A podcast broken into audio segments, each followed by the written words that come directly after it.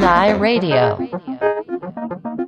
あ皆さん、こんにちは。脳内ラジオ始めていきます。よろしくお願いします。します。はい。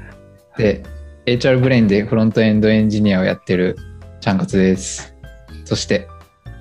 はい。同じく HR ブレインでフロントエンドエンジニアをやっている紫です。はい。はい前回にふ引き続きこの2人でパーソナリティをお送りしていきます。はい。で、このポッドキャストは、クラウド人材管理システム提供を行っている株式会社 HR ブレインの中の人たちでトークを繰り広げていくものです。そして本日のテーマなんですけれども、えー HR ブレインを支えるプラットフォームの特徴とお寿司ということで、本日もゲストをお迎えしております。それでは自己紹介お願いします。はい。えー株式会社 HR ブレインで、えープラットフォームチームでソフトウェア、ソフトウェアエンジニアをやっている八木沼です。よろしくお願いします。よろしくお願いします。八木沼さんは普段何て呼ばれてますか、私はヤギーさんとかって呼ばれてます。ヤギーさん。はいじ。ゃあ今日もヤギーさんとお呼びしていいですか？あお願いします。よはい。ではヤギーさんよろしくお願いします。ろしくお願いし。ます。はい。はい。それでは簡単に自己紹介の方からいいですか、自己紹介はですね、えーっと、まず、プラットフォームチームっていうチームに今はいます。で、いつからいるかっていうと、今年の7月からいますね。7月に入社して、そこからずっとプラットフォームチームで、えー仕事をしてます。で、それまでは株式会社メルカリっていうところで、えーまあ、マイクロサービスとか、あとは、まあ、メルペイの立ち上げに携わったりとかをしてました。で、ずっと昔からバックエンドとか、インフラとか、えーまあ、パブリッククラウドとか、その辺をメインでやってきて、それを今もやり続けてるような感じですかね。あとは、前までは東京に住んでたんですけど、今、札幌に引っ越してきて、北海道札幌市に住んでるので、普段はフルリモートで働いて、たまに会社行くときはもう飛行機で会社行くような感じです。そんな感じですかね。よろしくお願いします。僕と同じ地方組ということで北海道と福岡、はい。今日は脳内ラジオ地方スペシャルで、そうですね。地方スペシャルで、地方スペシャルでした。はい、お願いしそん。なのはどうでもいいんですよ。えっとですね、はい今収録日が12月17なので、今、えー、ヤギさんは入社して5ヶ月目？5ヶ月目です。5ヶですね月。半経った。ですね。紫さん、はいどうですか？ヤギさん5ヶ月半なんですけど、はい。入社して。いや、本当に全然重そう思えないですよね。僕が4月から入社なんですけど、もう本当に僕よりも前からいますよねっていう方だなといつも思ってますね。あ、そうですか。はい。なんでですか、それは。こう、エンジニアだけに限った話じゃないんですけど、その全体に対するこう、なお知らせとか、よく投げかけてるなと思って、だそれがエンジニアを超えて会社に影響がよく、なんですか、影響を与えているなと思って、そういったところからですかね。なるほど。確かに確かに。で存在感えぐいなって思った一番のあれが、なんだうん表彰されてましたよね。ああ、されましたね、そういえば。そうなんですよ。こ確のか、賞をかっさらっていっちゃうっていう。10月頭かな、なんか、会社の後期のキックオフっていうのがあって、で、私はリモートなんで参加、リモートで参加してたんですけど、なんかエンジニアの、なんだ、なんでしたかね、あれは。なんか、頑張った人みたいなので。そうですね。まちょっとざっくりしてますけど、要は頑張った人です。あ すごく頑張ったっていうことで、なんか表彰してもらってありがたいですね。ね賞金ももらって。すごかったですね。うん。どうでしたか？表彰されてみて。いやーまあ、本当にびっくりですよ。こんな。あの時はだって入社して3ヶ月で、そんな、そんなまだ何もしてないですからね。いやいやいや。そう、何かしたのを皆さんが見て、そう、頑張ったっていやー、推薦してくれたんで。こんぐらいで表彰してもらえるんだっていう。おーい 言ってくれますね。次は誰が表彰されるんですかね。気になりますね。そうですね。うんっ。ていう感じで、うちでは賞を受賞する機会があるというのがちょっと出ましたけど。はい。じゃあ話変わりまして、ちょっとさっきの話に戻るんですけど、ヤギさん、札幌に今お住まい、そうですよ。今住んでます。うんうんなんか札幌のお話とかありますか？札幌は今、雪がすごい降っててお、なんか今朝起きたら結構20センチぐらい積もってて、?20 センチ。20センチ？どれぐらいだ、こんぐらい、こんぐらい積もってる。結構分厚いですね。うん。そうなんですよ。で、車の運転が大変ですね。怖い。お運転されるんですか？運転するんですけど、まあもう車ないと、まあ車あった方が便利なんで運転はするんですけど、違いない。その、積も、車の上に積もった雪を下ろすのが超大変なんですよ。車の上に積もった雪を下ろすための道具が車の中に積んであって、うん。それで下ろしてから運転しないと何が起きるかっていうと走ってる時にブレ、うん。走ってる時に車の中の暖房で車の上の雪がちょっと溶けるんですよ。で、うん。走っててブレーキ踏むとその上に乗ってる雪が慣性の法則で車の後ろに落ちて後ろの車のフロントガラスとかにドーンって落ちるから後ろの車が事故るんですよ。ああ、なるほど。それを避けるために必ず下ろしてから走らないといけなくて、それが超大変。マナー、マナーというか、そう。うん、危険ですよ、あれ。危険ですよね。じゃあ、前の車の上積もってたらめっちゃ車間距離開けるんです そう、もう終わりですね。なるほどそう思っ。たら終わり。まあでも楽しいっす、札幌は。人が少なくてね。うん。東京から人が少ないと楽しい。あ、うんああ、東京から札幌になんで移住されたんですか？いや、なんか、まあ前職の頃にコロナでリモートワークにとりあえずしましょうって、まあ、なって、うんで、だったらまあ東京住んでる必要もないだろうって言って、で、どっか地方行こうと思って、で、昔、一回札幌住んでたことあるんですよ、そもそも。はいそれはもうメルカリ入る前の話なんですけど、うん当時いた会社もなんかリモートワークの会社で、コロナとか関係なくリモートの会社で、で、そしたらな札幌行くかって言って、札幌引っ越したんですよね、当時。で、転職とか東京に戻ってきたんだけど、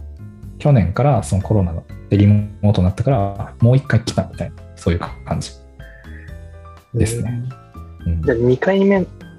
になるんです実はね。実は2回目なんです、札幌。ええうんなるほど。ありがとうございます。はい。あ、終わった。札幌 札幌に決めたのは、あの、出身が埼玉なんですけど、子供の頃からその雪が降るところにすごい憧れがあって、埼玉雪降らないから。うーん。それで、で、雪がそんなすごい降るところの中で、うんその田舎すぎると多分生活が大変だから、ある程度都会のところって言ったら、札幌ぐらいしかないんですよね、日本だと。おえうん。なので、ー、札幌に来てみました。新潟とかは？新潟は多分、だいぶ田舎で、いきなり東京からの引っ越したそのギャップがきついかもなと思って、ああ、そうなんだ。そうそうそう。札幌はやっぱ都会なんですよ。新潟とかもあるんですけどね。札幌はやっぱすごい都会で、うん。札幌市内の中心部だったら全然車なくても、ああの地下鉄が張り巡らされてるんで、生活できるとか、うんうんその辺は気に入ってます。うん、なるほど。ほどほど都会で雪が降ってて、そうそうそうそうそう。条件マッチだ。最高ですよ。いいですね。えありがとうございます。ここまで6分弱、ーはいはいはいはい。えー札幌と自己長いですか？紹介で。いや、そんなことないですけど、早速プラットフォームの話進んでいきましょうか。そうです。はい。お願いします。お願いします、改めて。えー、ヤギーさんは今、プラットフォームチームに所属されているという話だったんですけれども、はいはい。弊社 HR ブレインにとって、プラットフォームチームってどんな存在なのかっていうのを教えていただくことはできますか？えーっと、そうですね。まず、プラットフォームチームが、プラットフォームチームのミッションっていうのを一応定義していて、チーム内で。まあ、私が定義したんですけど、2、3ヶ月前に。でこれは、プロダクトチームの開発者によって、アプリケーションが高速に開発され、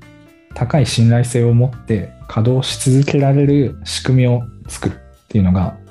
プラットフォームチームのミッションです。で、細かい話をすると、DevOps とか、えーサイトリライアビリティ、SRE っていうのともまた違うかなっていうふうに考えていて、えっと、開発者たちが DevOps とかサイトリライビリティのプラクティスを使って、自分らの作ったアプリケーションがちゃんと動く。要は、もともと昔って、昔の開発者っていうのは作って、そしたら運用するのは運用チームっていうのがいたんですよね。別のチーム。で、これが DevOps っていう考え方が広まって、自分たちで作って自分たちで運用するとか、Dev チームと Ops チームでもっとコラボレーションするとか、そういうことが当たり前に なってきてます、最近は。で、そこに対して DevOps のプラクティスとか、サイトリラビリティのプラクティスを、えーインストールすることで、自分たちのアプリがちゃんと信頼、高い信頼性を持って動くっていうのを我々は実現したくて、プラットフォームっていうのは、それを実現するための仕組みを作って提供するっていうのがプラットフォームチームというか、現代におけるプラットフォームエンジニアリングっていうのはそういうものだと思います。っていうのが、プラットフォームチームのミッションですね。なので、うちの会社にとって、プラットフォームチームがどういうチームかって言ったら、えっと、例えば、アプリケーションを作り始めるための、えー例えば作ったアプリケーションをみんなが使ってる全体の環境には影響を与えずに、その開発者専用の環境を簡単に準備することができれば、テストとかが簡単にできるから、めっちゃいいじゃんっていう開発で作ったブランチデプロイっていう仕組みをメンテして開発者に提供するとか、あとは アプリケーションの運用、運用というか、例えばリリースをするために、えーとここにこういうファイルを用意して、こういうふうにすれば、あのリリースができますよっていう、その CI、CD みたいな仕組みを用意したりとか、あとは、アプリが動き続けてるねっていうことを監視するためのデータドックのメンテナンスとか、データドックエージェントの、え運用、メンテナンスとか、そういういろんな 足回りの仕組みを開発者に提供することで、開発者が簡単にアプリケーションを作って運用し続けることをできるようにするチームが我々プラットフォームチームです。っていう感じ。なるほど。はい。そのアプリケーションを作るときに、えーうん開発者が、えー思う存分なんかなんていうのか思う存分開発できるような仕組みを提供するのもプラットフォームチームの役割みたいな。そう。例えば、うん開発者が一からアプリケーションを作るときに、まず GitHub のリポジトリ作って、で CI、CD の仕組み自分で作って、で、リリースした後の監視の仕組み自分で作ってってやるのは非常にめんどくさいし時間がかかるから、そういうみんなが使う部分はプラットフォームとして提供すれば、みんなはアプリケーションを書く、みみんな、開発者のみんなが得意とするアプリケーションを高速に作ってテストして、として運用するっていう、その得意でお客様にとっても価値のある部分に開発者が集中できるようにしてあげようっていうのがプラットフォームチームのやりたいことです。うん。うんうんまさしく、縁の下の力持ちみたいな。そうですね。うんそういう風でありたいですよね。なるほど。うん。ありがとうございます。紫さんどうですか？いや、本当にいつもお世話になってるなと思ってます。特に、僕とかチャンカスさんとかはフロントエンドエンジニアなので、まあ、ブランチデプロイの機能をよく使ってるかなと思うんですけど、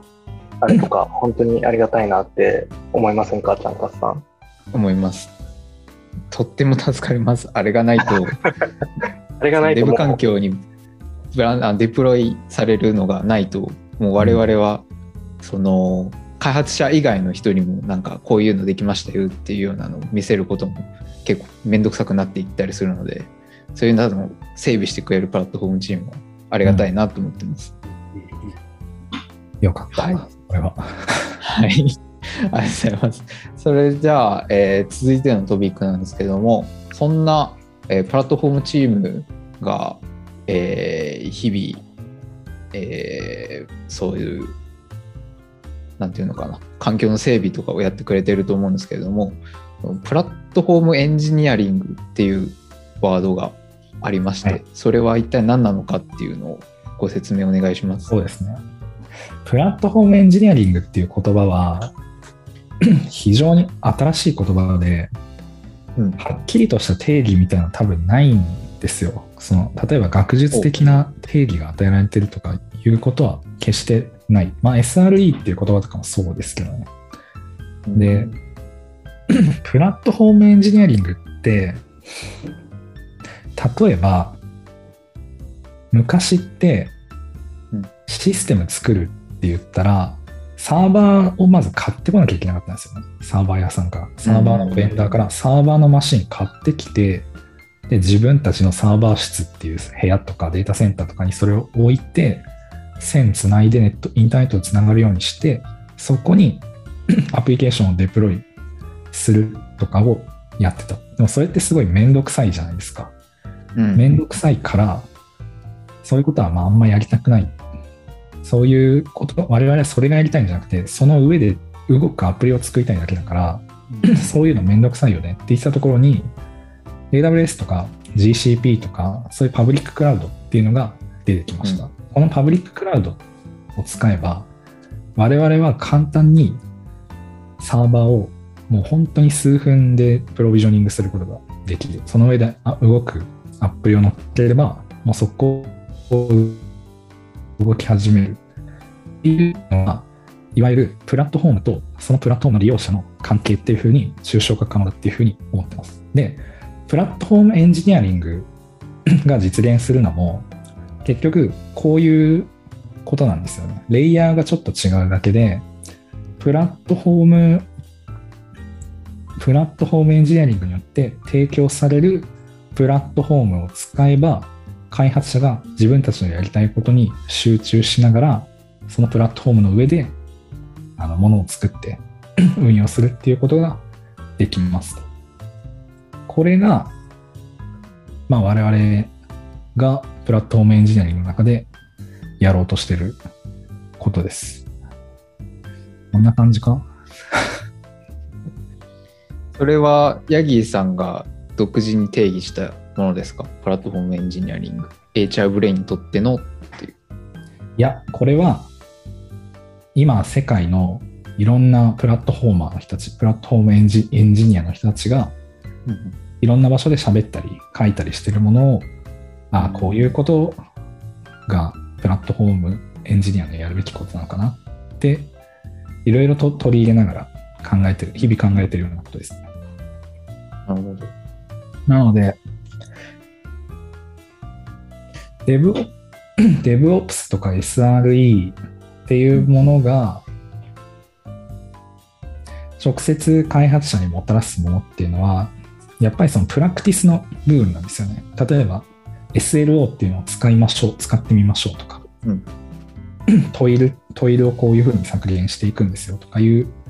のを、すごく実践的なこういうことをやっっていきましょう。それによって信頼性を高めていきましょうっていうのを DevOps とか SRE っていうのは開発者に提供してくれて、で、それを支える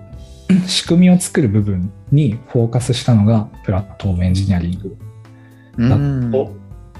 思うんですよね。で、うん パブリッククラウドが出てきてくれたことによって、良くも悪くもプラットフォームが提供されて、そのプラットフォームの上で何かを作るっていうようなものづくりのやり方っていうのは、すごく開発者は慣れていて、そういうのがスッと始められるようになった。で、これはパブリッククラウドに限らず、別に例えば Vercel とか Netlify とか、ああいうものをプラットフォームみたいなもの。で、我々プラットフォームチームっていうのは、それの HR ブレインバージョンを作るっていうのが我々の仕事です。パブリッククラウドが提供するのが、世界中の開発者が広く誰でも使える、すごく汎用的なプラットフォームだとすれば、我々が提供するのは、HR ブレインに特化した、うちの会社のシステムを作るということに特化した、すごくスコープの狭い、そういうプラットフォームを作るっていうのが我々のミッションです。なるほど。めちゃくちゃわかりやすい例えでした、今。その狭いスコープにすることによって、などういったメリットが出てくるんですか？それは他の会社とかにとっては必ずしも合わない。例えば、うちの会社はこういうやり方がしたいんだけど、うん。あの、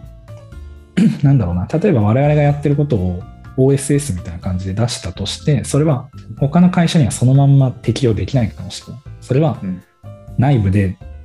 例えば担保したいセキュリティレベルが違うとか、なんか承認のなんかフローが違うとかだったらそのまま使えないんだけど、我々はあえて HR ブレインでしか使えない、その代わり HR ブレインには最高にマッチするっていうものをさえ作れば、えーうちの会社にと、うちの会社の人にとって使いやすく、えーうちの会社の人の生産性が最高に上がるような、そういう仕組みを作ることに特化できるから、会社にとって嬉しいみたいな感じですね。うん。なるほど。会社にとって嬉しいプラットフォームを作りたい。作りたいみたいな感じなんですね。なるほど。ありがとうございます。じゃあ、その、その、なんていうのかな。ドメインを狭めた、えーうんフォーカスしたプラットフォームを作りたいっていうことなんですけれども、そう、狭めると言っても、めちゃくちゃやることって多いと思うんですよね。そのプラットフォームを作るのには変わりはないから。そうですね。それだとなんか、すごく、なんていうのかな。マンパワーが必要というか、うん。な場面とかもあると思うんですよね。で、そういったプラットフォームチームがプラットフォームを作るにあたって、その役割というか、うんうん我々はこうす、これはしますけど、これはしませんみたいなことって決めてたりしてるんですか？えっと、プラットフォーム、えっとですね、プラットフォームアズプロダクトっていう考え方が あるんですね、まず。プラットフォームエンジニアリングの世界には、プラットフォームアズプロダクトって言って、これは要はプロダクトとしてのプラットフォームっていう言葉があるんですけど、これが言いたいことって、プラットフォームを作るっていうのと、プロダクトを作る。例えば HR ブレインというプロダクトを作るとか、HR ブレインの人事評価というプロダクトを作るとかって、そんなに変わんないよっていうか、むしろそんなに考え方を変えずにプラットフォームを作らないといけませんよっていうような考え方。例えば、プロダクトを作るときって、あの、適当に作りたいものを作るんじゃなくて、ユーザーの人が欲しいものを作るとか、ユーザーの人は欲しいって言ってるけど、これは作るのが難しすぎるから、これは後回しにしようとか、あとはビジネス的に、こう、ちゃんと収益が出ることも大事だよねとか、でも、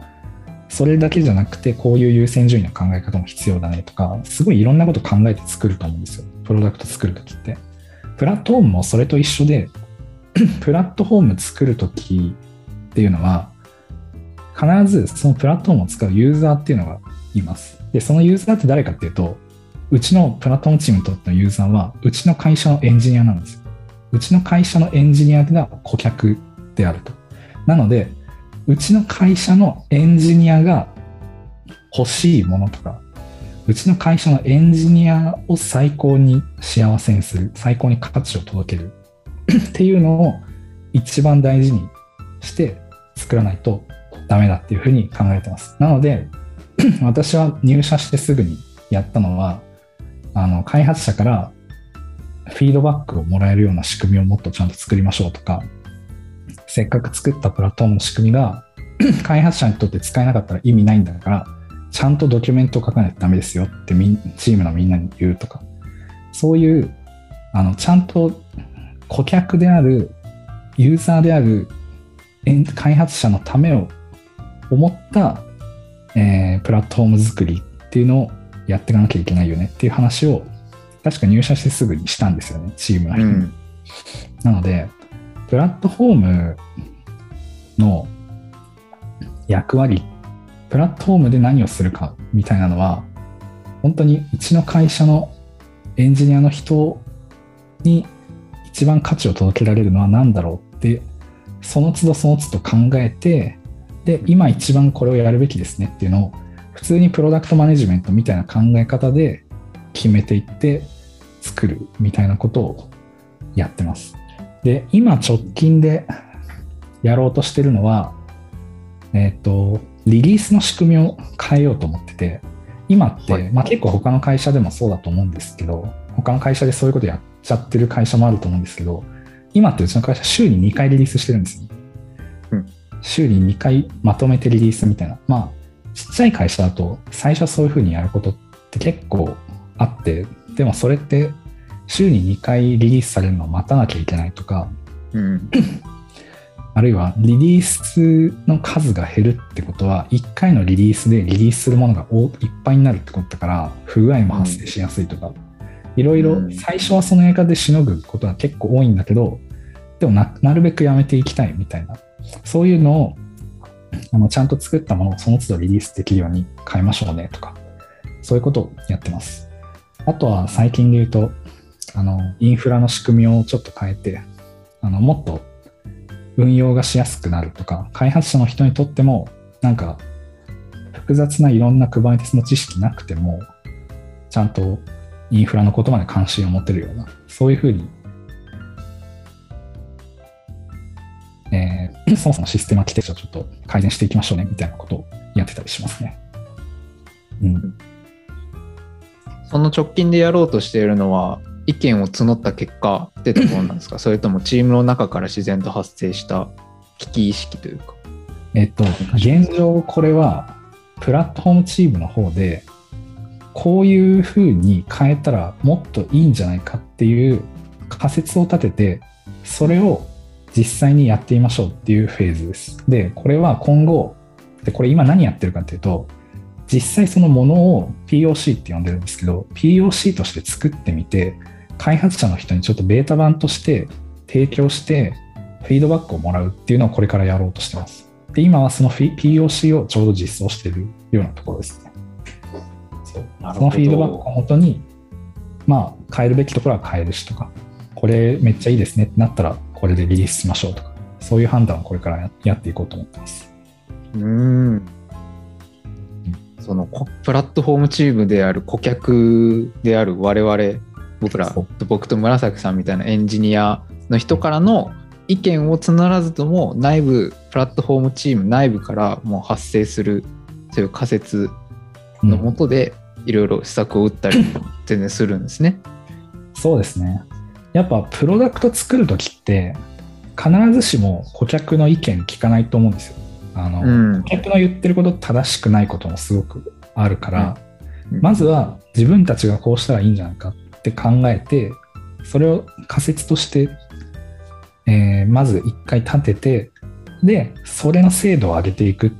ていうのをやりますよね。普通プロダクト作るときって、うん、そういう普通のプロダクト開発のプラクティスっていうのが今世の中にいっぱいあるからそれを我々も使って自分たちの作るものをいいものにしていこうみたいな考え方をしてます。なるほど。聞けば聞くほどアプリケーション開発に似てますね。そうなんですよね。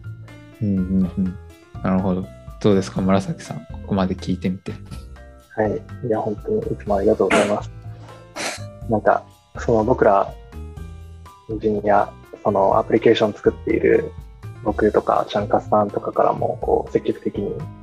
その先ほどおっしゃってたフィードバックみたいなものを、どんどん発信していけたらいいなって今聞いてて思いました。そうですね。ぜひもらいたいですね、それは。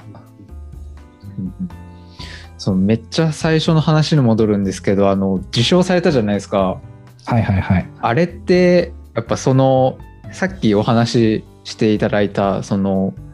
ユーザーからの意見を聞く場所を、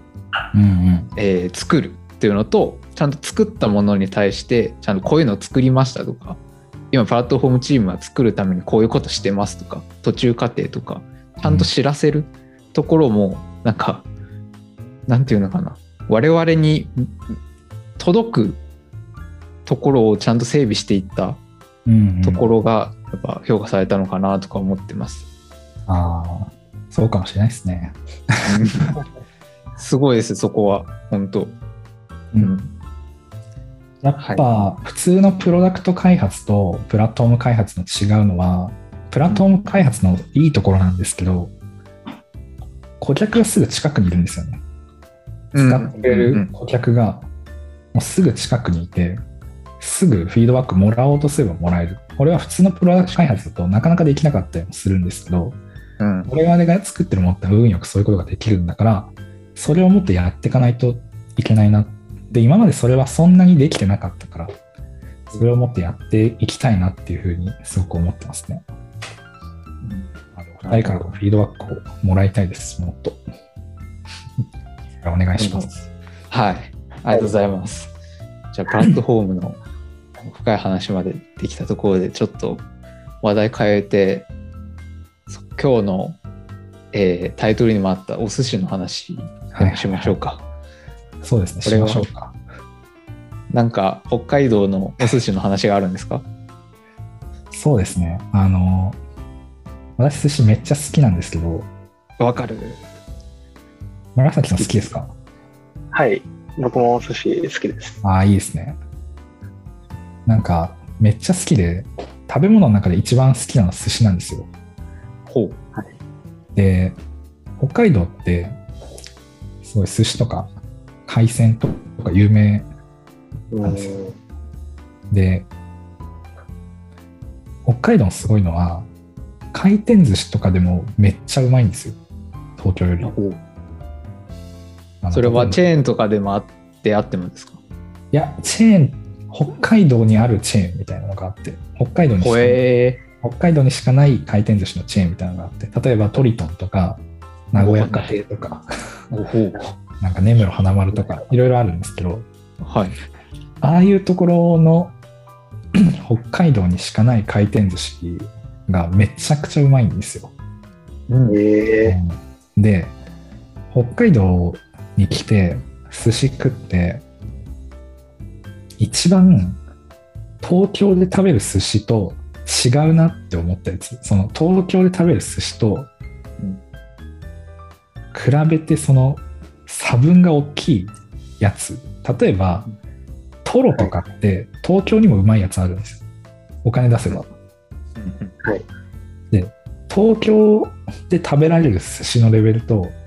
北海道で食べられる寿司のレベルの差分が一番でかいと思ったのが縁側なんですね。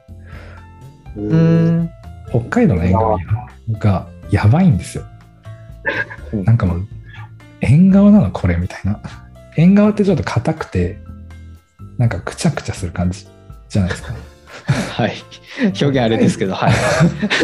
北海道の縁側はもう全然とろけるんですよね。えー、こんな縁側初めて食べたみたいになるので、ぜひ北海道に来て縁側を皆さんにも食べていただきたいと思います。リーズナブルな値段でそうです。あの、東京の高級な寿司、すげえ高い寿司と同じようなのが普通の値段で食べられます。なるほど。じゃあ比較するために一回東京の高い寿司食べないとダメですね。そうなんですよ。だから、どうします？紫さん。食べに行きますか？はい。ちょっと行きましょうか。全 全然乗り気じゃないですね。本当に寿司な、好き、寿司好きなんですか？寿司は、はい、好きですよ。僕、あの、生ものはダメなんですけど、卵とか、はいあの、あ炙りサーモンとか、好きですよ。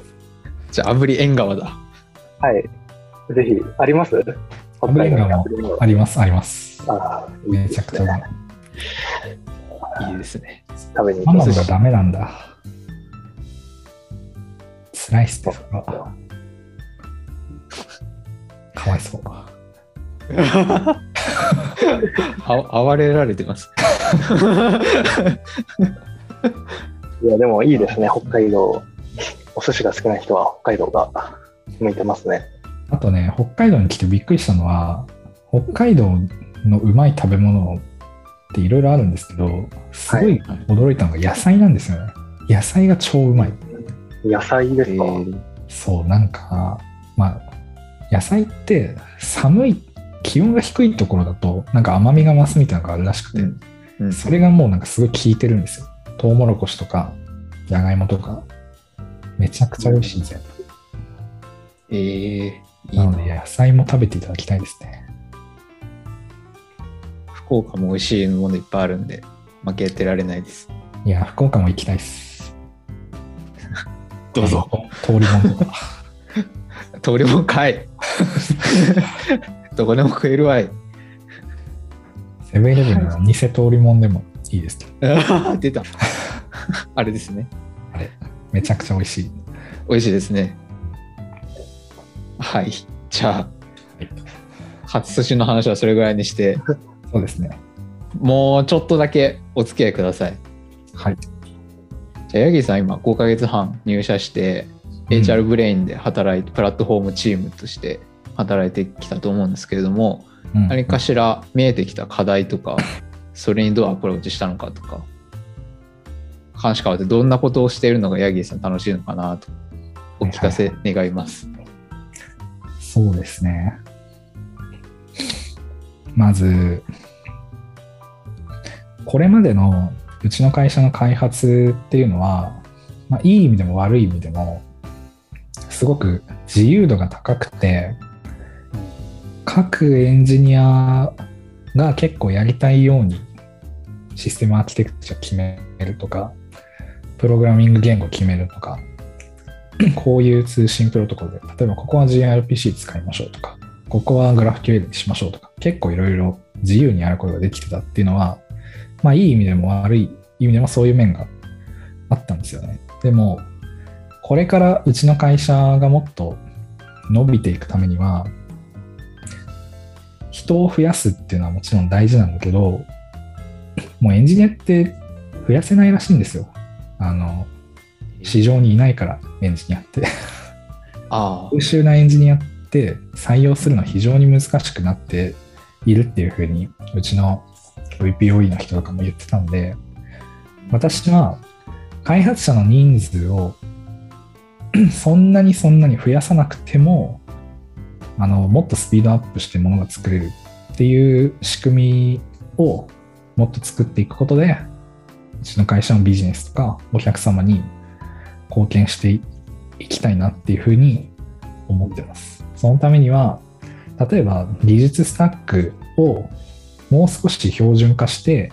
みんなこの技術のことならわかるから、あのスピード感を持って作れますよとか、そういう、えっ、と、ある程度の標準化みたいなのをやっていかなきゃいけないなって思ってます。で、難しいのは、プラットフォームエンジニアって呼ばれてる人だと共感してもらえるかもしれないんですけど、プラットフォームの難しいのって一番難しいと思ってるんですけど、プラットフォームの境界線、プラットフォームがカバーする部分と、開発者に任せる部分の、その間の、なんだ、その境界線をどこに設定するかっていうのが非常に難しいんですよ。これをよくガードレールって呼ぶんですけど、プラットフォームの役割っていうのは、開発者に対して仕組みを提供するのが仕事なんだけど、その仕組みがカバーすべき部分はどこまでなのか。例えば仕組みがきつすぎると、開発者の人っていうのは自由度がなくなってしまっ、えっ、と、なんだろうな、本当にただコードを書く作業者みたいな気持ちになってしまうかもしれない。ただ一方で、うん。その仕組みのガードレールが低すぎると開開発者の自由度が上がりすぎて例えばあのセキュリティ的に危ないものがデプロイされてしまったらまずいよねとか。そういうどこガードレールをどの高さに設定することで開発者を守りながら開発者の生産性を最大化するのかっていうそのガードレールの高さの設定っていうのがプラットフォームエンジニアリングには非常に難しいっていうのを今すごい感じてます毎日。それがすごく今のところの課題で私にとって。なのでね難しいですねっていう感じ。ガードレールの設定が。そう。例えばなんだろうな例えばですけどじゃあリンター CI の仕組みを CI であの自動テストプルリクエストを作った時に自動テストが流れるようにすることで開発者がそこのセットアップ手動でやらなくていいようにしましょうって言った時にじゃあそのリンターの中身ってどうしますかっていう議論が絶対発生するんですよね。あんまりきついと開発者の人めんどくさいしリンターを最悪無視するみたいになるかもしれない。でもそうなったらまずいよねとか。かといって緩くしすぎるとあの品質の低すぎるコードがマスターに入っちゃうかもしれないよねとか。そういうどどこまでをプラットフォームでカバーするのかっていうのを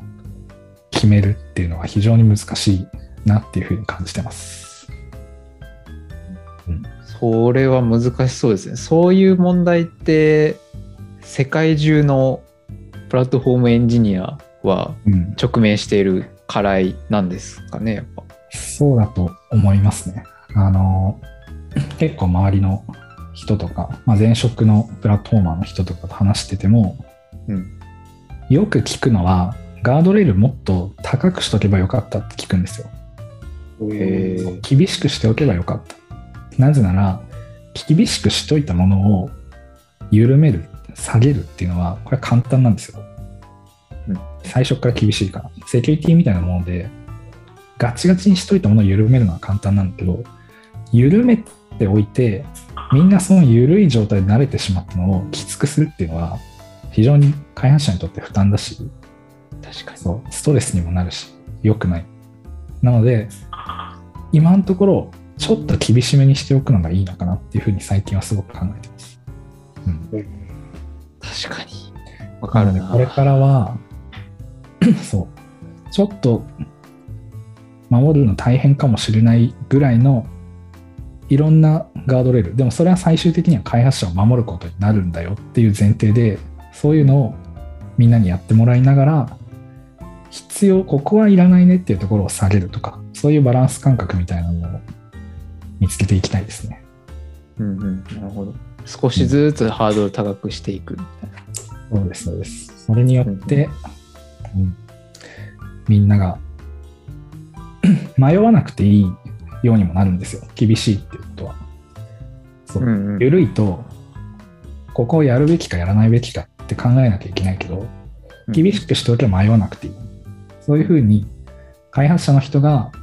なんか迷わなくていいところで迷っちゃうとか、そういうこともなくしていきたいですね。なるほど。そうありがとうございます。なんか楽しいところで言うと、はい。うちの会社は本当にまだまだちっちゃい 会社なんですよね。あの、さっきうんとなんか話してたんですけど、なんか正社員のエンジニアの人数もそんなに多くなくて、ただ、客観的に見て、この人数の割に作ってるものってのは結構それなりの規模だし、使ってくれてるお客様の数も多いので、そういうところのプラットフォームをまだまだ作ってる最中のものをこれから作っていくっていうのは単純にソフトエンジニアとしてはすごく面白いですね。なるほど。で、さらに言うと、私はプラットフォームエンジニアだから、なんかプラットフォームにフォーカスしてればいいんでしょっていうふうには、あんま自分では考えてなくて、普通に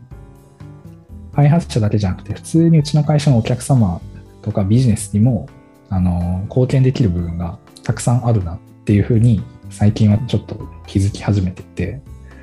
例えば最近やろうとしてるのが、セキュリティのところで、うちの会社って 2B なんで、お客様の企業の方が、企業によっては、めちゃくちゃセキュリティっていうのを重要視する。そう、その時に、そういう部分についても結構プラットフォームチームで関われることが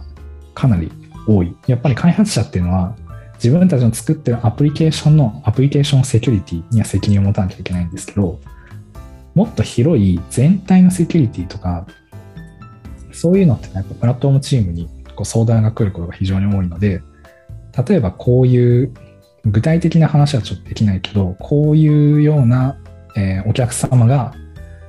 お客様がうちのシステムを安心安全に、もっと安心安全に使うためには、こういうことやったらどうですかと。こういう仕組みを作ってお客様が使えるようにしたら、お客さんもっと喜ぶんじゃないですかとかいう部分も、最近はあの結構そういう相談が来てやれていて、なのでそういうプラットフォームチームにいながらも、開発者だけじゃなくて、もっと広くお客様のことまで見られるっていうのが、いい意味でうちの会社の、まあ、ゆるさというか、そういう与えられた職責から逸脱することをむしろ推奨されてるような、そういう良さがあって、それもすごく面白いなと思います。なるほど。うん。先ほど、えーうちのエンジニアが顧客っていう話も出てましたけど、それにとらわれず、限らず、えーえーとクライアントさんのことも考慮する機会があるというのが楽しいと。楽しいですね。私なんかは、もう、与えられたものからもいかに逸脱して 仕事をするかっていうのを結構考えるタイプなので、はい。うんそういうのはすごく面白いですね。どどどういうことですか、それ？だから、あなたはコードだけ書いてればいいんですよってならなりたくないっていうか、エンジニアだからはい、どう作るかにフォーカスするのが、まあ大抵エンジニアの責務ってなってるけど、うん。それだけじゃなくて、例えばお客様のことも考えたいとか、ビジネスのことも考えたいとか、何を作るか、何を何のために作るのかにも関わりたいとか、会社の未来にも関わりたいとか、組織運営にも関わりたいとか、そういういろいろやりたいんですよね、私は。もともとうちの会社に入った時も、サイズの小さめの会社の方がもっといろんなことができるだろうって思って入った部分がすごくあります。前いた会社は結構サイズの大きい会社だったんで、もっと小さめの会社で好き勝手自分のやりたいことをやる方が自分に合ってるなって思ってたのもあるので、そういうのが今できててすごく面白いですね。うんなるほど。うん。ちょっとお話変わるんですけど、ヤギーさんって、プラットフォームチームでどういった立ち位置なんでしたっけ、私はテックリードです。テックリード。チームリーダーってわけではなく、チームリーダーでもあります。チームリーダーでもある。じゃあ、プラットフォームチームに入ると、そういったヤギーさんが今抱えている問題とか、こういったの楽しいと思えているようなことを、うんえーする機会があると。はい、もう一緒にやってもらうような感じです。なるほど。楽しそうですね。楽しいですよ、やっぱり。あの、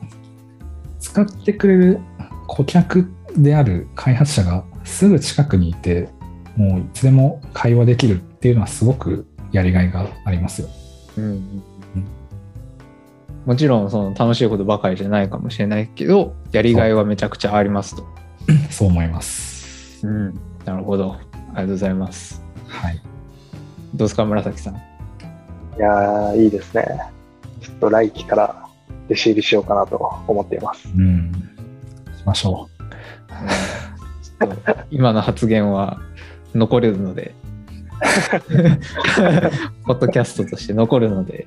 はい。よろしくお願いします。う。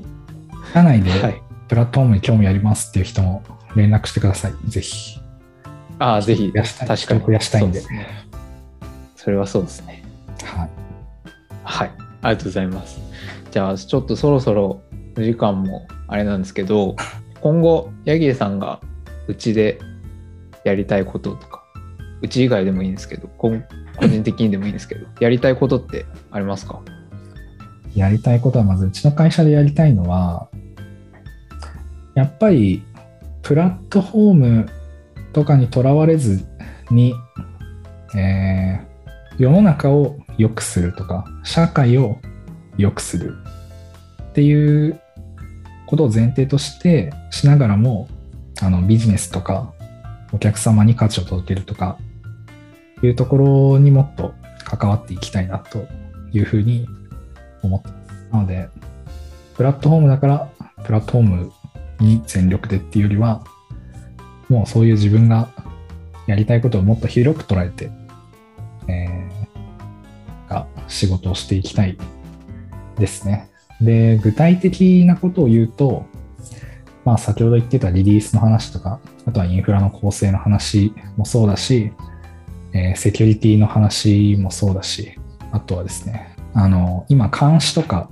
オンコールとかの部分っていうのは結構限られた人しか対応できなかったりするので、そこをもっとあのみんなのスキルを上げて、えー誰でもできるようにしていきたいなとか、ドキュメントをしっかり書こうねっていう文化を作ることで、あの組織としての強さをもっと上げていくとか、そういうところが、まあ、プラットフォーマーとしてはやっていきたいところかなと思います。うちの会社でやりたいのはそういうことですね。で、個人としてやっていきたいのは、まあ、もっと OSS とかもやりたいし、私は技術的な 興味で言うと、分散システムとか、データベースとか、トランザクションとか、あとは並行システムとか、並行並列プログラミングとか、そういうところが好きなので、そういうところでもっとコードを書いて、コミュニティに貢献していけたなとは思いますね。例えば、最近だと、あの、MySQL みたいなデータベースを自分で作るとか、あとは、なんだろうな、まあ、例えばですけど、並行プログラミングのいろんな論文を読みながら実装してみようかなとか、Go で実装してみようかなとか、そういうことをどんどんやって、まあ、自分のその分社のシステムとか、並行並列プログラミングとかをもっとできるようになりつつ、まあ、それを OSS として出していくみたいな、そういうこともやっていこうかなとは思ってます。なるほど。その個人での活動を見れるサイトとかブログとかお持ちなんですか？ブログも、はい、あります。ブログを見るのが一番いいですかね。わかりました。はいじゃあ、ポッドキャストの概要とかにも貼あっておきます。お願ありがとうごいします。ざいます。その、ヤギーさんの、えー今後やりたいこともそうですけど、こういった人と働きたいとかは、なんか、 Wantedly でこの前、インタビューの記事が上がってたのあ、で、はいはい。そちらも合わせて読んでいただけたら、えーもっとヤギーさんのことが知れると。はい。なんかインタビューしていただいたので、ぜひはいお。読みください。はい。そちらもポッドキャストの概要を貼っておきます。はい。では、そろそろお時間なので締めようと思います。はい。脳内ラジオ、本日は、えーヤギーさん、プラットフォームチームのヤギーさんをお迎えして、HR ブレインを支えるプラットフォームの特徴と寿司というテーマでお話ししていきました。それでは、本日はこれにてえ終了です。ヤギーさん、ありがとうございました。ありがとうございました。ありがとうございましたはい。皆さん、バイバイ。